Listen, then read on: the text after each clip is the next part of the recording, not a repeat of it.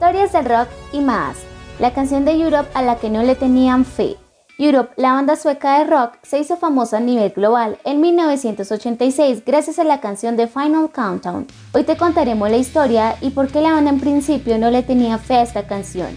The Final Countdown fue el superhit más famoso de la banda Europe. Lanzada en 1986, pertenece al álbum homónimo de la banda. La historia de la canción empieza mucho antes, cuando el cantante de la banda Joey Tempest se ideó un riff de guitarra pegadizo en 1981. Tempest también fue el responsable de la letra. Se inspiró en la canción Space Oddity del artista David Bowie. Al cantante se le vino la idea de crear una canción que tuviera que ver con cuentas regresivas y el universo. Como un cuento de ciencia ficción, la letra va contando qué hacen los humanos mientras van camino a Venus tras dejar la Tierra durante la cuenta regresiva. Una canción inconfundible. La banda trabajaba en su tercer disco en 1985. Apareció el viejo riff de Tempest y a sugerencia del bajista John Levin, ese riff debía ser tocado en el teclado. Según Tantes, ellos querían hacer una canción con un riff reconocible y grandioso. El problema fue que no todos estuvieron de acuerdo. No todos estaban tan convencidos como yo de incluir esta canción que se caracterizaba por un gran riff de teclados, refiriéndose Tantes a la opinión que tenía el guitarrista John Norum.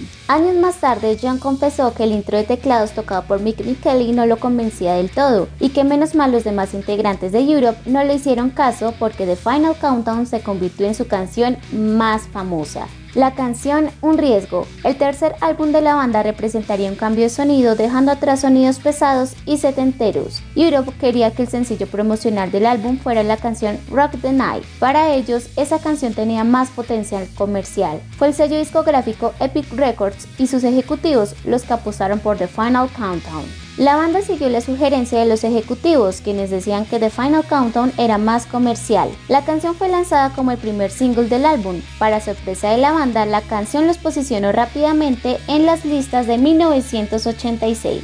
The Final Countdown se convirtió en la canción número uno en 25 países como Austria, Bélgica, Francia, Holanda, España, Suiza y Suecia. En Estados Unidos llegó a la posición 8 del Billboard Hot 100. Esta canción a la que la banda no le tenía mucha fe para el éxito es la canción más representativa de Europe. La tocaron el 31 de diciembre de 1999 por el cambio de milenio con su ex guitarrista John Norum y el guitarrista de ese entonces Kim Marcello. Una canción épica para un momento épico. Te esperamos en otra emisión de Historias del Rock y más.